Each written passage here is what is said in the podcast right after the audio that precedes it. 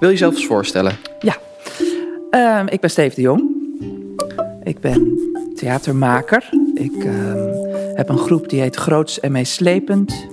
We zijn gevestigd in Haarlem. Dat eh, heb ik samen met Ina Veen. Dat, met haar maak ik voorstellingen. En onze rolverdeling is tot nu toe dat zij regisseert en ik het uiteindelijk ook speel. En eh, we hebben allemaal voorstellingen gemaakt, muziektheater. Eigenlijk is de bron mijn liefde voor het operette-genre. En daar heb ik afgelopen jaren allerlei verschillende voorstellingen over gemaakt. Ik kwam voor het eerst in de toneelschuur op mijn veertiende dat ik aan een jongerenproject meedeed. En toen dacht ik echt, wat... Joh, wat uh, als, als speler? Ja, dus als, als jongere. En wat deden jullie toen? Het heette Zero Tolerance. En we speelden dus allemaal jongeren. Dus ik was in de groep alto's en je had een groep kakkers. En, je had, en dan hadden we een decor van Jan Heijer, Haarlemse kunstenaar. En uh, ja, dan deden we ook liedjes en dansjes. Dat was geweldig. Ja, ik, ik vond het dus helemaal te gek.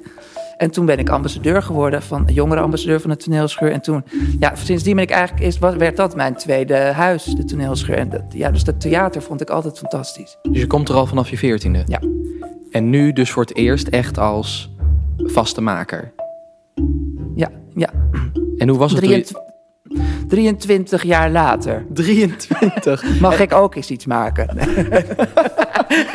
en hoe was het toen je hoorde dat je gevraagd was om... Uh om als maker te komen? Ja, dat was natuurlijk fantastisch. Maar het is ook een beetje een, een langer proces geweest. Want ik, eh, wij zitten met grootste en slepend naast de, onze repetitieruimte. atelier zit naast de studio's van het toneelschuur. En dus ik ken natuurlijk... Uh, ja, ik kende dit, dit huis al heel goed. En ik had, zat al... Ik heb eigenlijk al jaren, afgelopen jaren, Loesje. Dus, uh, Loesje Riethoff, ja. hoofd van productiehuis. Die heb ik al jaren eh, gezegd, elke keer als ik tegenkwam. Want ik mocht wel altijd heel vaak bijvoorbeeld kerstman spelen met kerst. Hè? Dat wel. Voor publiek of voor ja, de, voor dat was weer leuk. Ja, of, of, als er een quiz gepresenteerd moest worden voor een uitje van de toneelschuur. Dan werd ik wel altijd gebeld. En dan zei ik, op een gegeven moment zei ik, nou Loes, uh, mag ik dan ook nog eens een keer een operette komen maken? Of, uh... Nou, dat heb ik toen heel vaak gevraagd. En op een gegeven moment zei Loesje, zullen we eens praten over die operette? En zo is het dat zo is het gekomen. Dat oh, is wow. heel leuk, ja. En waar komt die liefde voor operetten vandaan? Um, ja. Ik heb er inmiddels denk ik wel een antwoord op. Want je weet natuurlijk nooit zo goed waarom je iets... als, je, als iets je helemaal fascineert... is het natuurlijk niet altijd makkelijk uit te leggen. Maar ik, het begon denk ik bij de opera. Dus ik ontdekte opera als student. Ik studeerde in Amsterdam en je kon als student last minute tickets voor 15 euro van de Nationale Opera. Ik weet niet of dat nog steeds is, misschien wel. Dus ik ging heel vaak eigenlijk na school nog met de tram naar de Stopera. Kijken of ik nog naar die opera's kon. Want dat vond ja. En daar ontdekte ik dus opera. Wat vond je daar zo tof aan? Uh, dat het groot was? Het, nou, en vooral dat, dat het. Dat, dat, dat kon ik denk ik toen niet zo omschrijven, maar dat het echt, dat je echt uit de werkelijkheid stapt in een opera voor mij. Het is allemaal. Het, het... Dus jij wil niet de werkelijkheid op toneel nee. uh, verbeeld zien? Nee. Nee. Tenminste, ben ik niet naar op zoek. Maar de opera, mensen, kijk, de eerste is al dat mensen daar tegen elkaar zingen. Dat is al heel gek. Dat, ja, maar geweldig. Dat is al een stap. Dat is al een, een, een stap buiten de werkelijkheid. Dat je dus een dialoog omzet in zang. In zang. Dat vind ik al mooi. En dan is het groot. En het is allemaal de grootste drama's, de grote thema's. En een heel koor. En, en ja, er gebeurt gewoon. Je, ja, het, ik, je wordt helemaal ingezogen. En je bent even echt in een andere wereld. En bij die opera's, dan zit je er ook nog eens vaak echt vier uur in. En dat vond ik dus, ja, dat... dat je vindt het erg lekker om te vluchten en, en te verdwijnen in die fantasie. Ja, dat, dat, dat, dat vind ik het heerlijkste.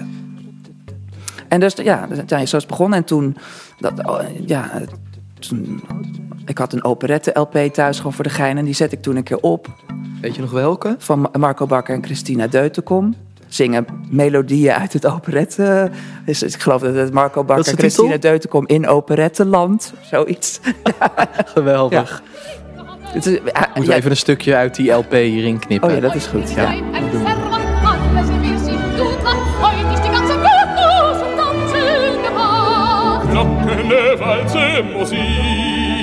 En dat hoorde ik en dat, dat vond ik eigenlijk gewoon prachtig. En toen ben ik het oper, operette gaan onderzoeken. Ja, en dat, dat ben ik nog steeds mee bezig eigenlijk. En hoe gaat dat? Goed.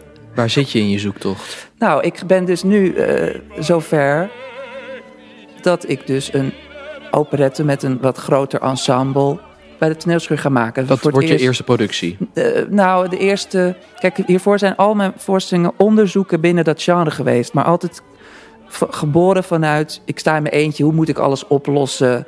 Ehm, hoe, ga, hoe zorg je dat er een heel koor is? Eh, kijk, het, operette is natuurlijk in de basis groot koor, orkest, heel veel decors. Ja, en jij dat- staat er vaak in je eentje Ja. met, met eh, van karton geknipte decors en eh, eh, ja, soort flapovers die eh, heel ingenieus in elkaar zitten, waardoor je het ene personage naar voren klapt en dan komt vaak een landschap of een ander personage kan je hoofd insteken. Ja. Ja, dit is bijna niet uit te leggen. Nee, dat is altijd heel moeilijk. Om, maar in ieder geval, je moet het een beetje vergelijken met een pop-up boek. Zo'n boek wat je dus, dat, je, dat is plat, het klap je open en er steeds een wereldje. En dat is uit nood dus geboren. Want kijk, met die pop-up kan je dus heel snel van een café naar een begraafplaats. Nou, flap, en je bent er. Dat is leuk. en kan je helemaal naar je eigen hand zetten. Ja, Deze acte doen we kort, die scène doen we er wel in, die niet. precies. En het sluit heel erg weer aan in die wereld duiken. Want dat is in een pop-up boek ook gewoon. Dat is, ma dat is een soort magie. Omdat het plat is en dan komt, is het 3D. En vind je het dan niet heel spannend om dat nu allemaal zelf te moeten gaan doen? Dat je een groep acteurs en muzikanten moet gaan regisseren? Natuurlijk, maar het is voor mij ook. Het is, kijk, al die. Ik, de vorm die ik dus alleen heb, omdat het met allemaal. dat ik mijn hoofd ergens doorheen kan doen. of dat ik een touwtje trek en dan zijn het vijf hoofden. dat wil ik natuurlijk nu behouden. Dat is uit nood geboren, maar nu is het een vorm die ik wil uitbreiden. Dus het lijkt me helemaal fantastisch dat zes mensen dat doen. Want het zes is natuurlijk nog geen operettegezelschap. ben je er nog niet? Heel karig orkest. En wat Ja. ga je doen? Welk stuk? Nou, zal ik jou dat vertellen, Stan? Je hebt zeker geen idee. Ik heb geen idee. ja, ik speel er dus in mee. Ja, Ja, daar kijk ik echt naar uit. ik ook. Ik vind het ook heel spannend. Echt? Ja. Ja, is wel hartstikke. Ja. Ik hou er heel erg van dat je. dat- nou, alles wat gewoon. Dat hebben we, daar moeten we, gaan we het mee doen. Nee, maar dat. Ja, Je houdt van die beperking. ja heel erg. Dat vind ik, daar ontstaat alle creativiteit voor mij uit. En waarom heb je voor die operette gekozen? Ehm, nou, het is dus een, een stuk wat ik al heel lang ken, de muziek daaruit. Ik, ik hou heel erg van Johan Strauss, de walsmuziek. Eh, ik heb een keer een voorstelling helemaal over Johan Strauss gemaakt. En die muziek uit Eine Nacht in Vene- Venedig, die kende ik dus al van een LP. Van Marco Bakker. Nou, daar stond ook al een lied op daaruit. En op een gegeven moment vond ik dan het hele stuk. En ja, die muziek is gewoon echt, die vind ik fantastisch. Dus daar is, dat is het begin. En ik dacht ook, nou, als ik dan met meer mensen... Want het is voor, is voor mij natuurlijk zes mensen. Ja, dat is echt gigantisch ensemble voor mij natuurlijk. En dit is echt een groot, groot stuk. Het is heel feestelijk. Ook Eh, iets wat je misschien niet in je eentje makkelijk kon doen. ja, misschien- precies. En ehm, ja. En het is. Ja, ik dacht, het is gewoon een van mijn lief, lievelingsstukken waarvan ik altijd dacht, die wil ik nog eens doen. Dus toen ik dacht, ik mag hè, bij een productiehuis een operette maken, nou, dan pak ik gewoon die. Why not? Nee, want voor mij gaat het stuk, het speelt zich dus af tijdens vastenavond. Dus de laatste nacht van het carnaval. En daar gebeurt gewoon heel veel tijdens die nacht. En ik vind voor mij is dat een metafoor voor eigenlijk voor het theater, voor het verdwijnen even in een fantasie. Die nacht mag alles. En het is ook heel mooi, want dat Vene- Venetiaanse carnaval in de 18e eeuw was dat ook echt een, ja, een, een plek waar dus ook eh, eh, mensen die, nou, homoseksuelen bijvoorbeeld, die konden natuurlijk tijdens het gemaskerd bal, hadden die, voelden die zich juist vrij. Die konden dingen wel elkaar opzoeken zonder dat het zichtbaar was. Of, eh, dus dat is natuurlijk heel mooi. En dus van die nacht en, het, en eh, ja, ontsnappen aan iets of vrij zijn. eh. dus dat, dat, dat is voor mij het thema. Dat vind ik ook mooi. Daar gaat voor mij theater om. Daar gaat voor mij kunst over. Wat is eigenlijk het verschil tussen opera en operette? Opera is zo'n rond 1600 uitgevonden in Italië. Dat werd allemaal drama, drama, drama, drama. Toen gingen ze, was, toen gingen ze echt even kort door de bocht, geschiedenisles, maar dan gingen ze tussen de acten van die opera's vaak hele korte, kleine kluchtjes doen. Om even, want het is allemaal zo zwaar. Entreact. Ja, heel kort, maar dan kluchtig. Dat was humor. Om te lachen even. En daarna weer verder in het drama. Die, en die intermezzo's.